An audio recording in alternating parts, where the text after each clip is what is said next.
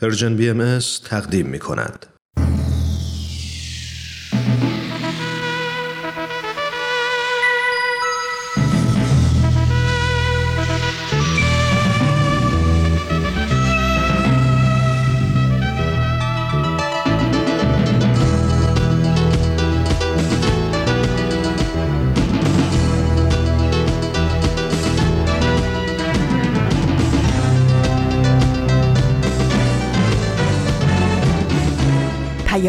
دوست.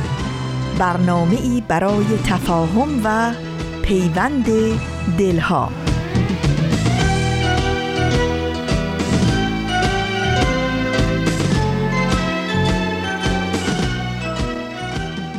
زندگی گرمی دلهای به هم پیوسته است. تا در آن دوست نباشد همه درها بسته است. در زمیرت اگر این گل ندمیده است هنوز عطر جان پرور عشق. گر به صحرای نهادت نوزیده است هنوز دانه ها را باید از نو کاشت. آب و خورشید و نسیمش را از مایه جان خرج می باید کرد رنج می باید برد دوست می باید داشت.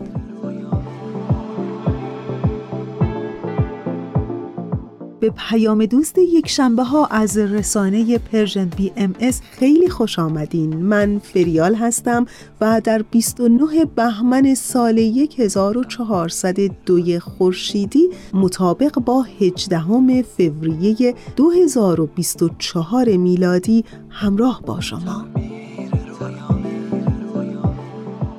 بخش های برنامه رادیویی امروز شما همچون هفته های گذشته شامل سه بخش خواهد بود.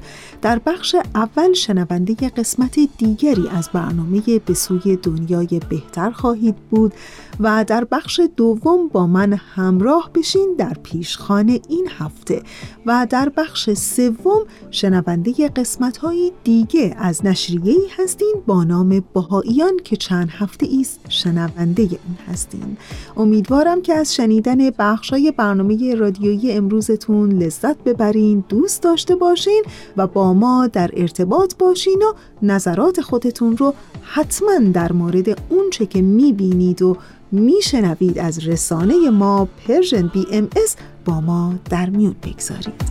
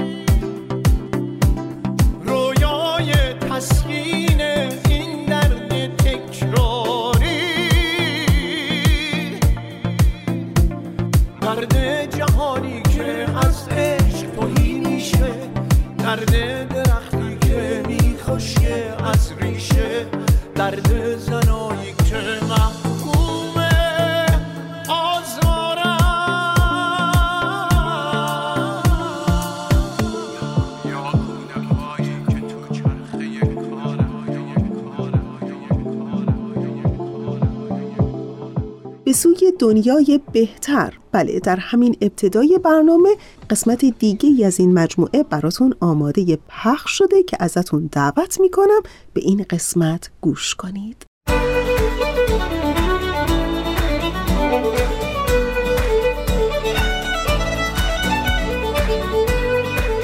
همراهان عزیز پرژن بی ام سلام. با قسمت هفتم از مجموعه به سوی دنیای بهتر در خدمت شما هستیم.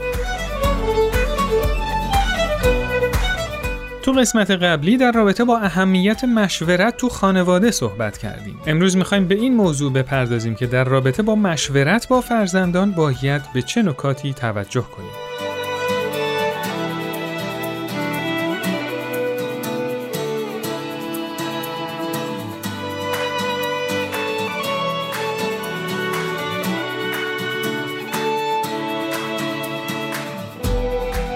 خانواده رو به عنوان یه موجود روحانی بدونیم که با ازدواج زن و مرد متولد میشه. پس می‌تونیم برای این موجود روحانی مراحلی از رشد هم تعیین کنیم که با توجه به شرایط خانواده کارکرد و وظایف مختلفی داره.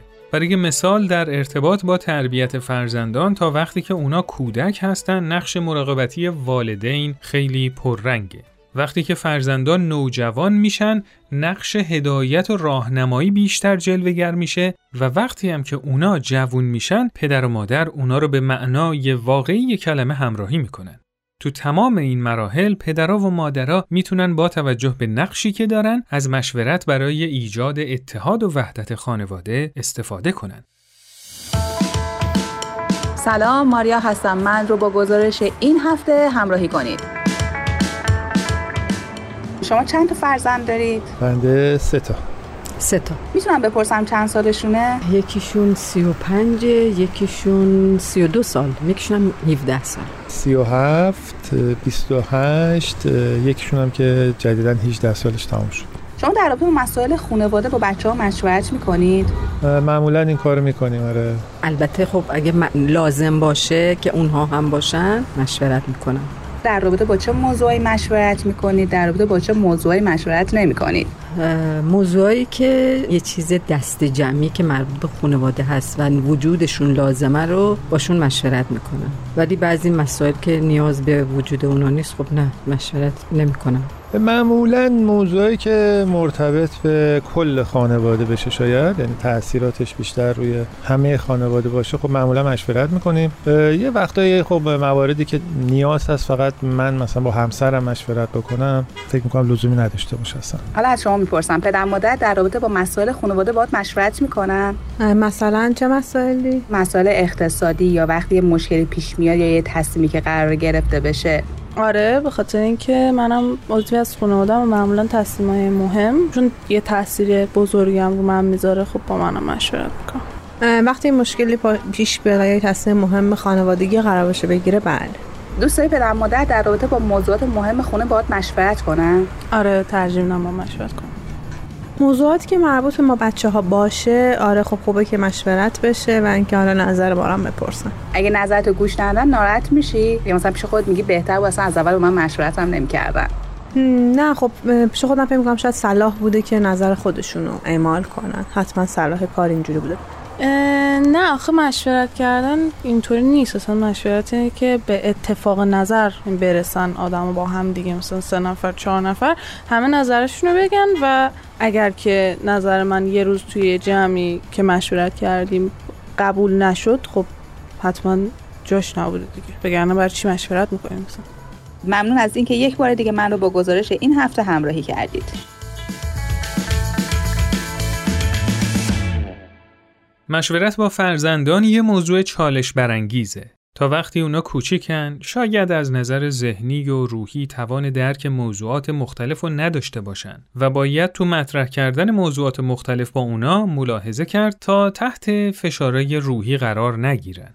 وقتی هم که بزرگتر میشن به خاطر شور و هیجانی که دارن ممکنه تو مشاورات با حرارت و اشتیاق جوونیشون طرف موضوعی رو بگیرن که از دید افراد با تجربه تر به هیچ وجه صحیح نیست و به توافق رسیدن تو همچین فضایی خیلی سخت به نظر می‌رسه. شاید بدترین تصمیم برای خلاصی از این چالش ها فرار از مشورت با فرزندان باشه. این عمل به غیر از اینکه تو اعتماد به نفس اونا تأثیر منفی می‌ذاره باعث میشه اونا هم با خانوادهشون مشورت نکنن که همین مسئله شروع خیلی از مشکلات برای خانواده میشه. اما در رابطه با چالشای مشورت با فرزندان چه کار باید کرد؟ این سوالیه که سعی می‌کنیم تو این برنامه با استفاده از نظرات شما و همینطور کارشناس محترم برنامه به جواب اون برسیم.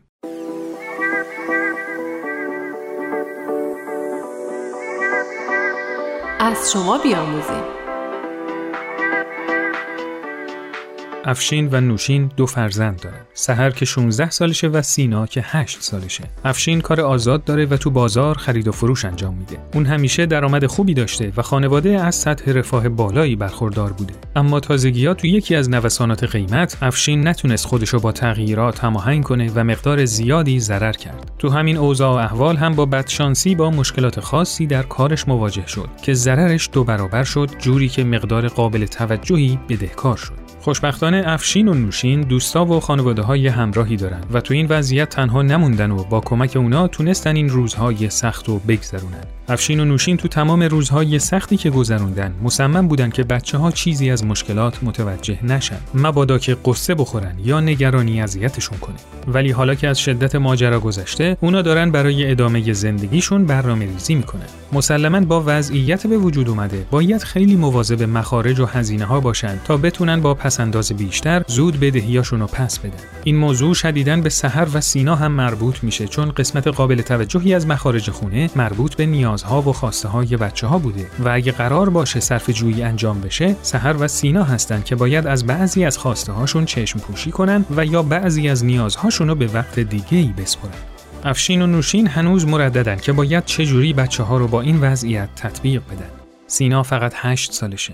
آیا این مسائل براش قابل درکه؟ سهر هم در آستانه جوونی برای خودش یه عالم برنامه ریزی کرده و چون همیشه خانوادهش از نظر مالی تمام خواسته های معقولش رو فراهم کرده بودن اصلا انتظار چنین اتفاقی رو نداره. به نظر شما باید در رابطه با تمام موضوعات خانواده با بچه ها هم مشورت کرد. اگه نظر بچه ها با نظر والدین مخالف بود و والدین مطمئن بودن که نظرشون به صلاح خانواده است، باید چه کار کنن؟ اگه فکر می‌کنید که نباید همه چیز رو به بچه ها گفت، پس چجوری میشه فرایند مشورت رو تو خانواده تقویت کرد؟ با هم نظرات شما دوستان عزیز رو میشنویم.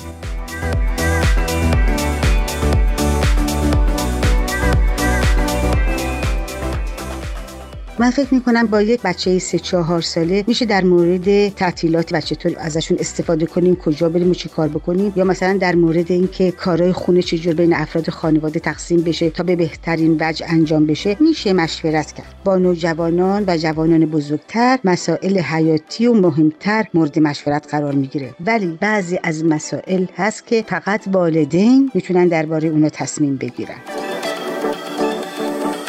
البته که تحکیم مسئله مشورت باید از دوران همون نوجوانی و نونهالی آغاز بشه. ولی در این زمان شاید نشه با بچه ها در مورد تمامی مسائل مشورت کرد. همینجاست که همگی یاد می‌گیریم که اگر نظراتمون مقایر جمع باشه با مشورت بیشتر و با صحبت و با استدلال نظرات رو به هم نزدیک کنیم.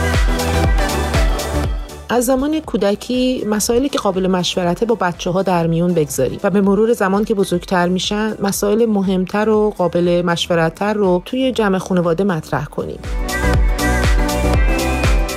به نظر بنده مشورت رو باید از سنین کوچیک با فرزندانمون شروع کنیم. در مسائل خیلی ساده مثل اینکه روز تعطیل برای سرگرمی چیکار کنیم یا حتی چه غذایی پخته بشه در اون روز. و با همین روش بتونیم مشورت یک امر در اصل مهم و ساده به نظر میاد ولی نکاتی داره و اون نکات رو با هم دیگه کم کم تمرین کنیم. به نظر من البته والدین می‌تونن با بچه ها مشورت کنن ولی خب این مشورت باید در نظر گرفت که راجب چه موضوعی هست و سن بچه ها چه سنی هست و این موضوع ربط به بچه ها داره یا نداره. برای اینکه موازی هست که ممکنه واقعا این موازی ربط خالص به زن و شوهر داره. و وقتی که اساس مشورت تو خانواده می‌ذاریم به نظر من بایستی به بچه ها گفته بشه که باهاتون مشورت میشه. ولی تصمیم آخر بایستی مثلا با والدین باشه و این به این معنا نیست که بی احترامی به حرف بچه ها بشه. ابدا به اونا خیلی باید احترام گذاشته بشه ولی تصمیم نهایی و اجرایی با والدینه.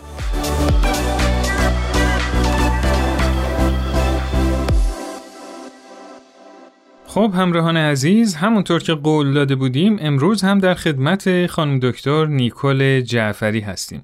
خانم دکتر سلام. تشکر می‌کنم که وقتتون رو به ما دادید. سلام خدمت شما و همه شنوندگان عزیزتون. اولین سوال من اینه که مشورت در حوزه خانواده یعنی چی؟ بله.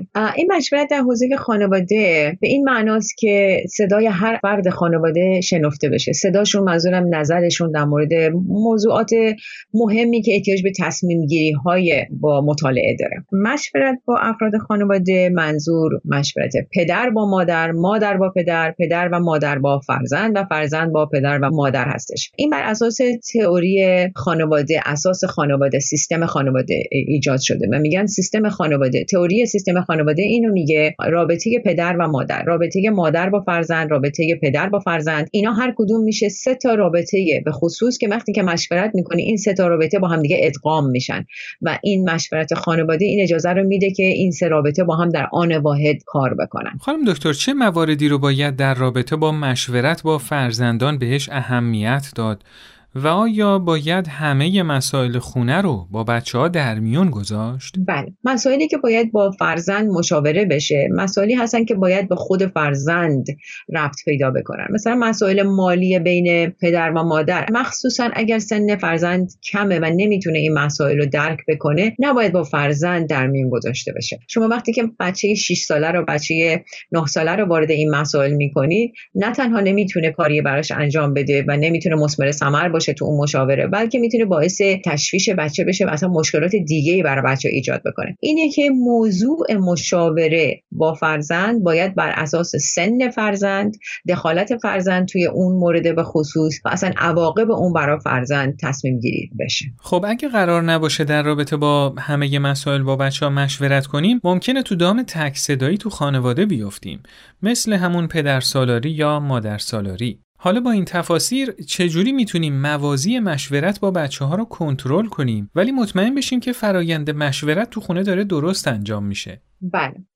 ببینید مسائلی که ما می‌خوایم در موردش مشورت بکنیم اما می‌خوایم به یه صورتی انجام بدیم که خب خود فرزند هم دخالت هایی داشته باشه. ولی مسائل پیچیده ای هستن که فرزند مثلا ممکنه مشاوره باهاش زیاد برای خود فرزند فایده ای نداشته باشه. نباید به این صورت پشت دیوار و پشت در انجام بشه. بعد یه دفعه به فرزند بگیم که این تصمیم گرفته شده همینه که هست. پدر و مادر همیشه باید مشورت رو با هم دیگه داشته باشن در این مورد. اینی که تک صدایی خودش از بین میره. پدر مادر تصمیم می‌گیرن که خب مثلا از حالا به بعد کلاس رقص بچه کلاس ژیمناستیکش بعضی از این کلاس ها یا بعضی مسائلی که به بچه مربوطه حالا باید اینا کم بشه. خب از قبل باید با هم مشاوره کنن پدر و مادر تصمیم بگیرن چه چیزهایی رو برای بچه هنوز می‌تونن فراهم کنن چه چیزهایی رو نمی‌تونن. بعد می‌تونن با فرزند حالا یه حالت ملاقات و مشاوره داشته باشن بگن که ما تصمیم گرفتیم که مقدار مخارج رو کم بکنیم برای اینکه می‌خوایم از نظر مالی در حالت بهتری باشیم می‌خوایم یه مقدار فکر آینده باشیم. در نتیجه تصمیم گرفتیم که شما مثلا الان به که این لباس جدید رو بخری باید دو ماه دیگه صبر بکنی. اون موقع خود بچه مسلما یک نظریه از خودش خواهد داشت که بگه نه من نمی‌تونم اینو انجام بدم. بعد اون موقع میشه باهاش صحبت و مشاوره کرد که ما متوجه هستیم ناراحت میشی الان. ما اون مشورت رو با فرزند خواهیم داشت ولی به این طریق خواهیم داشت که مسئله جدیدی رو که حالا تو زندگیش می‌خواد تغییر ایجاد بکنه می‌خوایم با مسالمت با حالت خیلی خوب و مهربانانه و با عشق این مسئله رو باش در میون بذاریم و متوجه اینم باشیم. و انتظار اینم داشته باشیم که فرزند ممکنه اعتراضاتی داشته باشه. اما از قبل هم پدر مادر باید این مسئله رو پیش بینی بکنن که اگر فرزندشون اعتراض داشت با اون مسئله چجوری روبرو بشن؟ در نتیجه فرزند این نتیجه رو می‌گیره. خب پدر مادر من در این مورد قبلا با هم دیگه صحبتاشون رو کردن. الانم دارن با من این صحبت رو می‌کنن. فرزند متوجه این میشه که بعضی تصمیم های خانواده رو پدر مادر من می‌تونن بگیرن به خاطر اینکه این مسئله مربوط به اونا میشه. اما وقتی مربوط به من بشه منم در جریان می‌ذارم. می‌خوام به طور کل خدمتتون که مشاوره یک نوع به خصوص نیست. مشاوره انواع اقسام داره و از اینی که پدر مادر چجوری با فرزند رو دخیل کنن تو این مشاورات بازم نهایتا میشه تصمیم خانواده. خانم دکتر حالا اگه قرار شد با بچه ها مشورت کنیم و اگه نظر بچه ها با والدین مخالف باشه و والدین هم مطمئن باشن که انجام نظر بچه ها به صلاح نیست اون وقت چیکار باید کرد؟ اینو از این جهت می‌پرسم که اگه کار اشتباهی انجام بشه خب به صلاح خانواده نیست. اگرم به نظر بچه ها بشه که خب اصلا این مشورت به چه دردی می‌خوره؟ بله. ببینید همونجور که خدمتونم در اول برنامه اشاره کردم اینه که اصلا اصولا خود مشاوره احتیاج به یک مقدار تعلیم شخصی داره. مشاوره معنیش این نیستش که تصمیم آخر به نفع کس به خصوصی باشه. یعنی من اگه راه خودم رو نگیرم اگه اونی که من می‌خوام انجام نشه پس مشاورم نباید انجام بشه. مشاوره اصولا به این دلیل انجام میشه که افراد خانواده همه نظر خودشون رو بدن. اما پس از مدتی وقتی مشاوره تو خانواده با حالت روتین در میاد افراد خانواده متوجه میشن. اگه نظر اونها تصمیمی نبود که نهایتا انجام شد اوکی هستش. بازم اینا این شانس بهشون داده شد که نظر خودشون رو بدن. بازم از این که نظر منو شنفتن و بهش ترتیب اثری دادن بازم مهمه. حالا اگر که فرزن گفت نه من فقط اینو می‌خوام بازم راه حل هستش. پدر مادر همیشه می‌تونن وارد مرحله چی بشن؟ مرحله دوم مشاوره. در این موقع نظری که شما داری فرزند عزیز ممکنه تصمیم نهایی نباشه. اما ما می‌تونیم یه هفته دیگه دو هفته دیگه برگردیم دو مرتبه مسئله رو مورد بررسی قرار بدیم و ببینیم می‌تونیم تغییری درش بدیم یا نه. به هر حال اصول صحیح مشاوره در اینه که نظر همه افراد شنفته بشه و با دقت و محبت هم شنفته بشه. هر نظری که وارد یک مشاوره میشه باید مورد احترام باشه مورد تحقیق و صحبت بشه. اگه فرزند میگه من الان اینو می‌خوام این تصمیم باید گرفته بشه باید راجع به صحبت بشه. فرزند یا قانع میشه یا نمیشه. اگه قانع نشد همیشه ما می‌تونیم این وعده رو به فرزند بدیم که می‌تونیم دو مرتبه برگردیم راجع به این مسئله صحبت بکنیم. و فرزند نباید تصمیم گیرنده توی اون مشاوره باشه و همون دلیلی که پدر مادر نباید همیشه نظر خودشونو به بچه چیکار بکنن. تحمیل بکنن. بله. خیلی ممنون خانم دکتر. به موارد بسیار مهم و کاربردی اشاره کردید. تشکر می‌کنم ازتون که در این برنامه حضور پیدا کردید. خیلی ممنون از شما جناب آقای مهاجری و شنوندگان عزیزتون. موفق باشید. خدا نگهدار. خدا نگهدار. کودکان و نوجوانان گنجینه های گرانبهای جامعه انسانی هستند که تو مسیر کمال باید برای حضور سازنده تو جامعه و خدمت به بشریت آماده بشن. بستر خانواده بهترین جا برای شکوفایی استعدادها و محلی برای رشد فکری و روحانی بچه هاست. مشورت صحیح هم یکی از ابزارهای مهم برای رسیدن به این هدفه. در این صورت مشورت با فرزندان تو محیط خانواده یه اقدام مهم و حیاتیه که نباید به هیچ وجه بی اهمیت شمرده بشه. اما برای مشورت با فرزندان باید به نیازا و شرایط روحی و فکری اونا توجه کرد و به نحوی با اونا مشورت کرد که بدون اینکه بهشون استرس و نگرانی بیمورد وارد کنیم و یا اینکه توقعی بیش از توان ذهنی و روحیشون داشته باشیم، تفکر و مسئولیت پذیری رو در اونها تقویت کنیم. بهشون اعتماد به نفس بدیم و جایگاه تأثیرگذار و سازندشون رو تو خانواده تثبیت کنیم. فقط تحت این شرایطه که می‌تونیم جوونایی برومند و آماده برای حضور سازنده تو اجتماع به بار بیاریم. از شما بیاموزیم. تقویت فرایند مشورت تو خانواده کار آسونی نیست و باید برای اون تلاش کرد. به خصوص اگه خانوادهمون از قبل تو این زمینه ضعیف بوده باشه. این کار همراهی همه اعضای خانواده رو میطلبه و همه باید به اهمیت این موضوع مهم پی ببرند و برای انجامش همکاری کنند به نظر شما برای تقویت فرایند مشورت تو خانواده چه کارایی میشه انجام داد؟ چطور میشه بقیه اعضای خانواده رو برای مشورت کردن تشویق کرد؟ آیا تشکیل جلسات شور خانوادگی می‌تونه تو این مسیر مفید باشه؟ لطفاً با ما تماس بگیرید و نظرات خودتون رو برای ما ارسال کنید.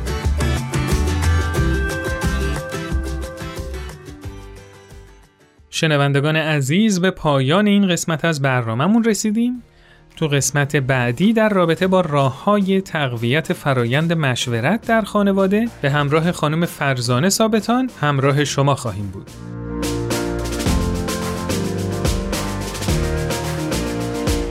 شما می‌تونید این برنامه رو تو اپلیکیشن های پادکست خوان زیر اسم BMS subscribe کنید تا به محض انتشار قسمت جدید از اون مطلع بشید و یادتون باشه که با امتیاز دادن به برنامه و ارسال نظراتتون به ما کمک بزرگی می‌کنید.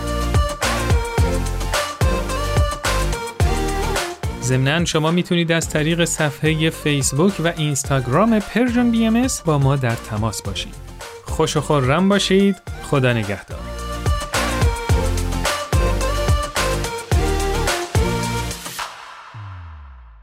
شنوندگان عزیز اونچه که شنیدید قسمت دیگری بود از برنامه به سوی دنیای بهتر که امیدوارم از شنیدن اون لذت برده باشین. با ما تا انتهای 45 دقیقه برنامه امروز همراه بمونید. ما به دنبال سهر میگردیم. ما به دنبال سهر میگردیم. دست در دست نسیم. دل من غرق بهار. ما به دنبال سهر میگردیم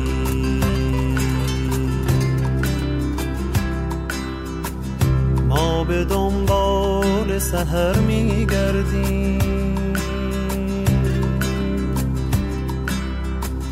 ما به دنبال سهر میگردیم. دست در دست نسیم. دل من غرق بهار. ما به دنبال سهر میگردیم.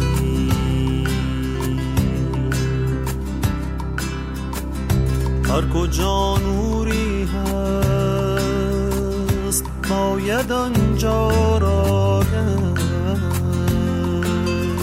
گشت شاید آن چشمه نور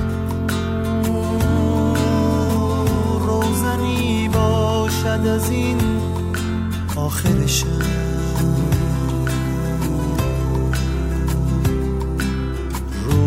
به سهرگاهی نو. ما به دنبال سهر میگردیم.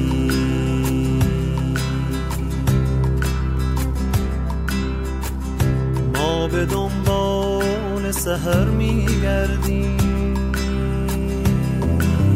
دست در دست نسیم. دل من غرق بهار. ما به دنبال سهر نوبتی هم که باشه نوبت بخش پیشخان این هفته است. با من همراه بمونید.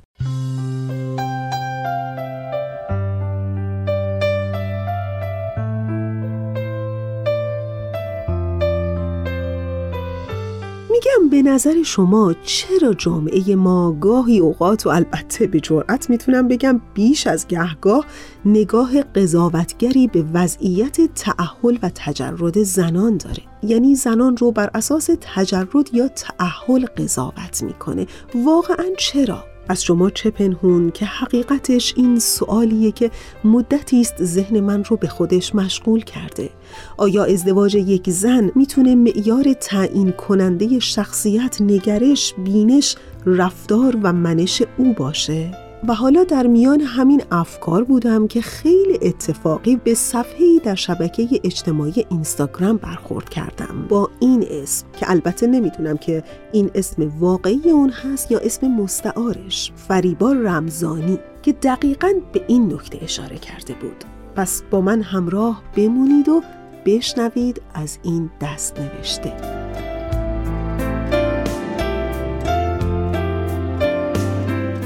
گفته بود جامعه ما به زنهای قدرتمند و رها احتیاج داره. زنانی که با امنیت خاطر و احساس رضایت زندگی می کنند جامعه ما به زنهایی احتیاج داره که خودشون برای خودشون زندگی می‌کنن و احساس خوبی نسبت به انتخابهاشون دارن. متاسفانه نگاه جامعه نگاهی قضاوتگر و سطحی است که زنان رو به دو دسته مجرد و متعهل تقسیم می‌کنه و بر این اساس اونها رو ارزش گذاری می‌کنه. گاهی جمعهای زنانه هم به این ارزش گذاری بی اساس دامن می‌زنه و نگاهی قضاوتگر به تجرد زنان داره. ما باید بتونیم از زنان قدرتمند فارغ از اینکه مجرد یا متعهل باشن حمایت کنیم و به نظر من همراهی زنان باید بیشتر بشه. اگر زنان یک جامعه خودشون از تقسیم بندی و ارزشگذاری ازدواج و تجرد دوری کنن و بتونن به انتخابهای متفاوت احترام بگذارن وضع موجود تغییر خواهد کرد. وضعی که باعث خستگی و فشار در زنان قدرتمندی شده که به هر دلیلی ازدواج نکردند.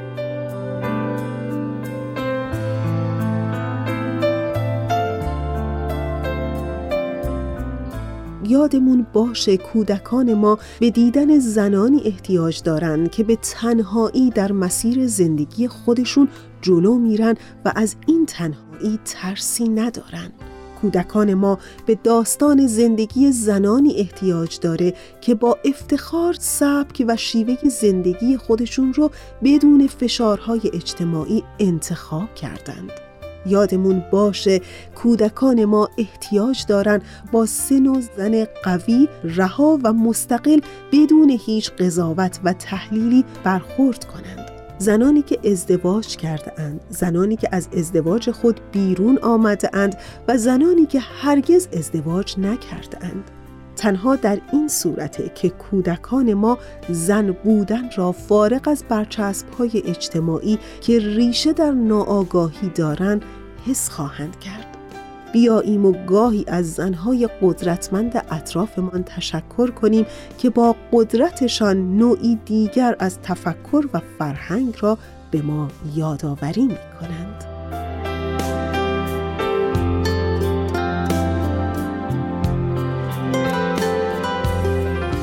می‌دونین بعد از خوندن این دست نوشته به نظرم اومد که یک معزل یعنی اینکه چرا جامعه ما نگاهی سطحی و قضاوتگر به زنان مجرد داره و حالا تعهل رو یک ارزش والا برای زنان فرض می‌کنه شاید به این خاطره که وجود مردان در زندگی رو والاتر و با ارزشتر از وجود زنان می‌دونه. یعنی در یک زندگی اگر مردی وجود داشته باشه در کنار یک زن اون زندگی می‌تونه کامل باشه و زنان مجرد به تنهایی چندان ارزشی در مقابل زنان متعهل نخواهند داشت و به نظرم این می‌تونه ماجرا رو خیلی تلختر و آزار دهنده تر بدونه.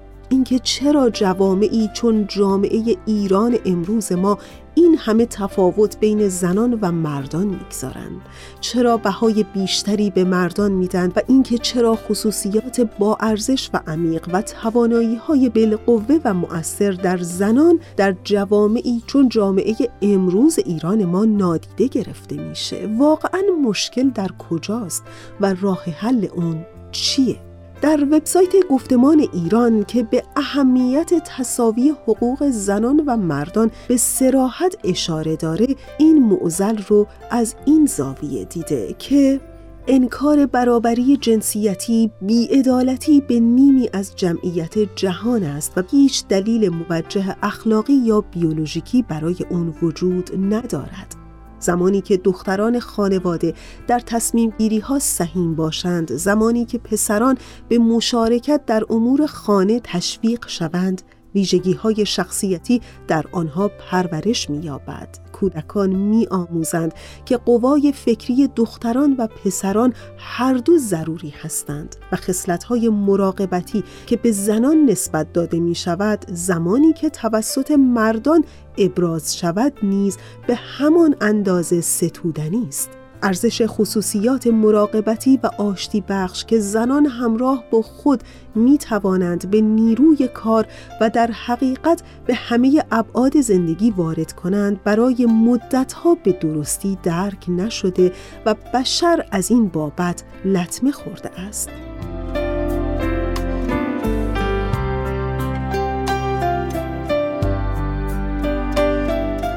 و در ادامه در صفحه اینستاگرام گفتمان ایران آمده همه انسان ها چه زن و چه مرد از توانایی های بالقوه مشترکی برخوردارند. مانند توانایی عشق ورزیدن، خلق کردن، استقامت کردن و در جستجوی معنا و هدفی برای زندگی و اجتماع بشری بودن.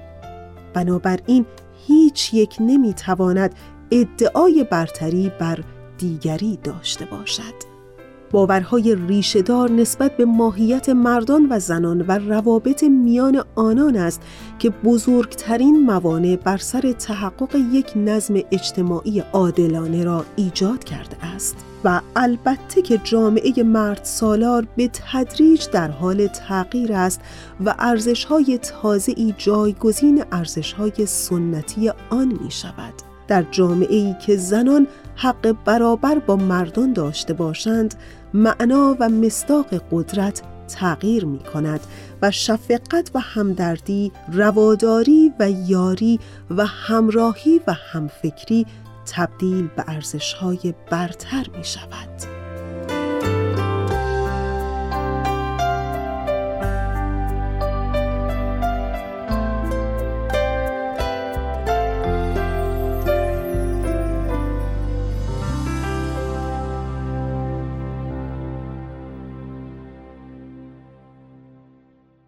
دوستان خوب ما. اونچه که در بخش پیشخان امروز شنیدید مطلب کوتاهی بود در خصوص اینکه جامعه امروز ما چرا نگاهی متفاوت به زنان مجرد و متعهل داره و اینکه چقدر اهمیت داره که تصاوی حقوق زن و مرد در جامعه اجرا بشه. ظاهرا دستیابی کامل به برابری زنان و مردان کار آسونی نیست. و حتما لازمش تحول و تغییر همه جانبه هم در ذهن و هم قلب چه زن و چه مرد و از اون مهمتر در ساختارهای اجتماعی است. امیدوارم که از شنیدن این مطلب لذت برده باشین. ولی برنامه ما تمام نشده. ما رو تا انتهای برنامه امروز همراهی کنید.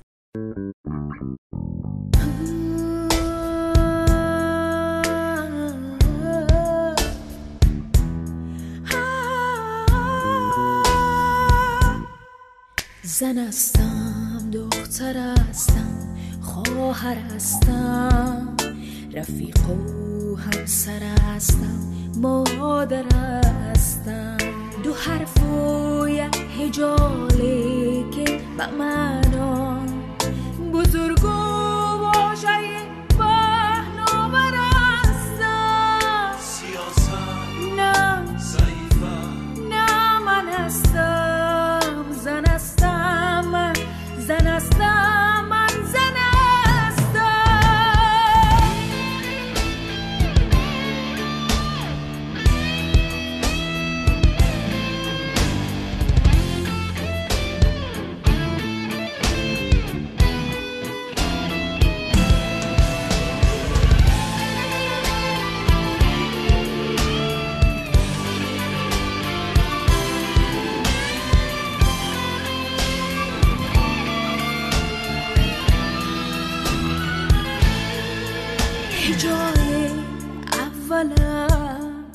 در زندگانی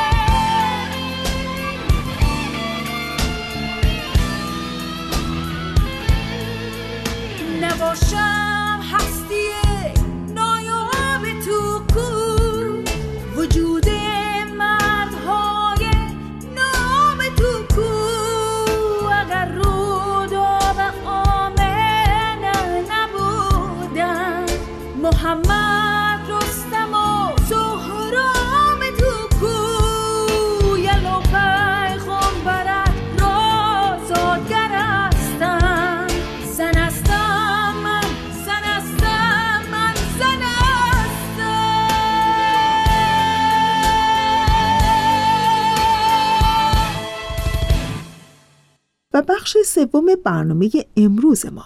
بخشهایی از نشریه بهاییان مشارکت در ساختن تمدنی جهانی که از طرف جامعه بین المللی بهاییان این نشریه منتشر شده.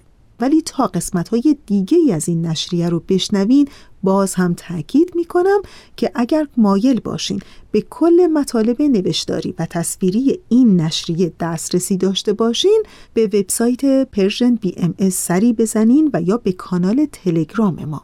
در قسمت جستجو نام نشریه رو که بهاییان هست تایپ کنین تا کل مطالب نوشتاری و فایل های تصویری این نشریه رو به صورت فایل PDF داشته باشین. خب دیگه بیش از این منتظرتون نمی‌گذارم بشنویم قسمت های دیگری از این نشریه رو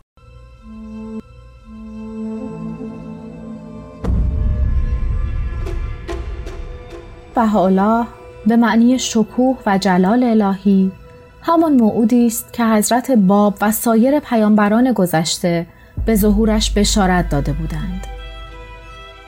تعالیم حضرت بهاءالله ارتباط ابدی بشریت و پیام الهی را تایید می کند و با ترسیم بینشی از آینده الهام بخش مسیر زندگی میلیون ها انسان از گوشه و کنار جهان شده است. حضرت بهاءالله ظهور جدیدی از جانب خداوند برای بشریت آورد. مأموریت ایشان احیای قوای روحانی بشر و ایجاد اتحاد میان مردم جهان است. تعالیم حضرت بهاءالله که اساس آیین بهایی را تشکیل می دهد چشماندازی بسیار امیدبخش و رو به بهبود و سعادت برای جهان ارائه می دهد. حضرت بهاءالله در آثار خود چارچوبی برای توسعه تمدنی جهانی مطرح می کند که ابعاد مادی و معنوی زندگی انسان در آن در نظر گرفته شده است. در این دیدگاه جهان با پذیرش اصل وحدت عالم انسانی به عدالت، صلح و رفاه می رسد.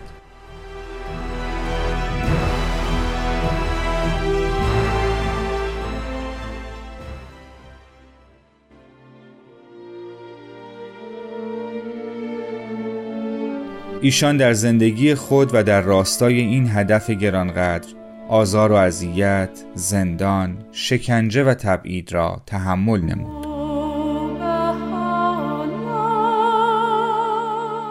در آن زمان ایشان به عنوان یکی از حامیان حضرت باب دستگیر، شکنجه و در زندان معروف تهران به نام سیاه چال محبوس گردید. در همین دوران زندان و در هوای آلوده و متعفن و در تاریکی محض سیاه چال بود که حضرت بهاءالله اولین بارقه های وحی الهی را دریافت نمود.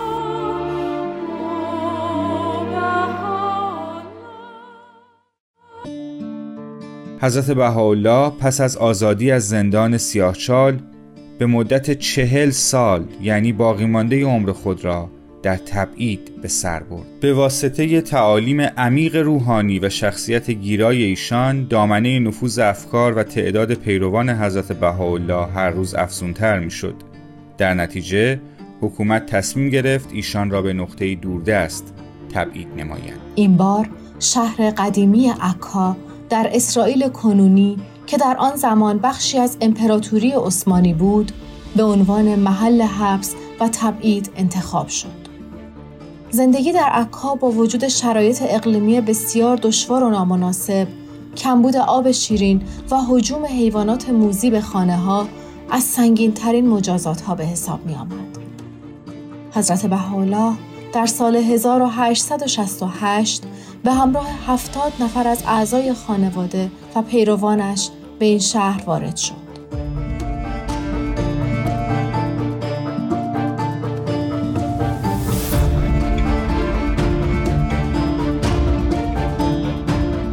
برخی از مهمترین آثار حضرت بهاءالله از جمله الواح خطاب به پادشاهان و حاکمان آن دوران در شهر عکا نوشته شدند که در آنها اصول و قوانینی ذکر شده است که بشریت را به سمت صلح جهانی هدایت می کنند. عالم یک وطن محسوب است و من علل ارز اهل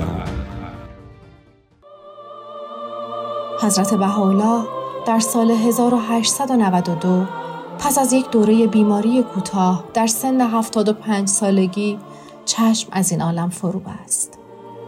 پیکر ایشان در ساختمان کوچکی در نزدیکی آخرین محل اقامتشان در بهجی به خاک سپرده شد.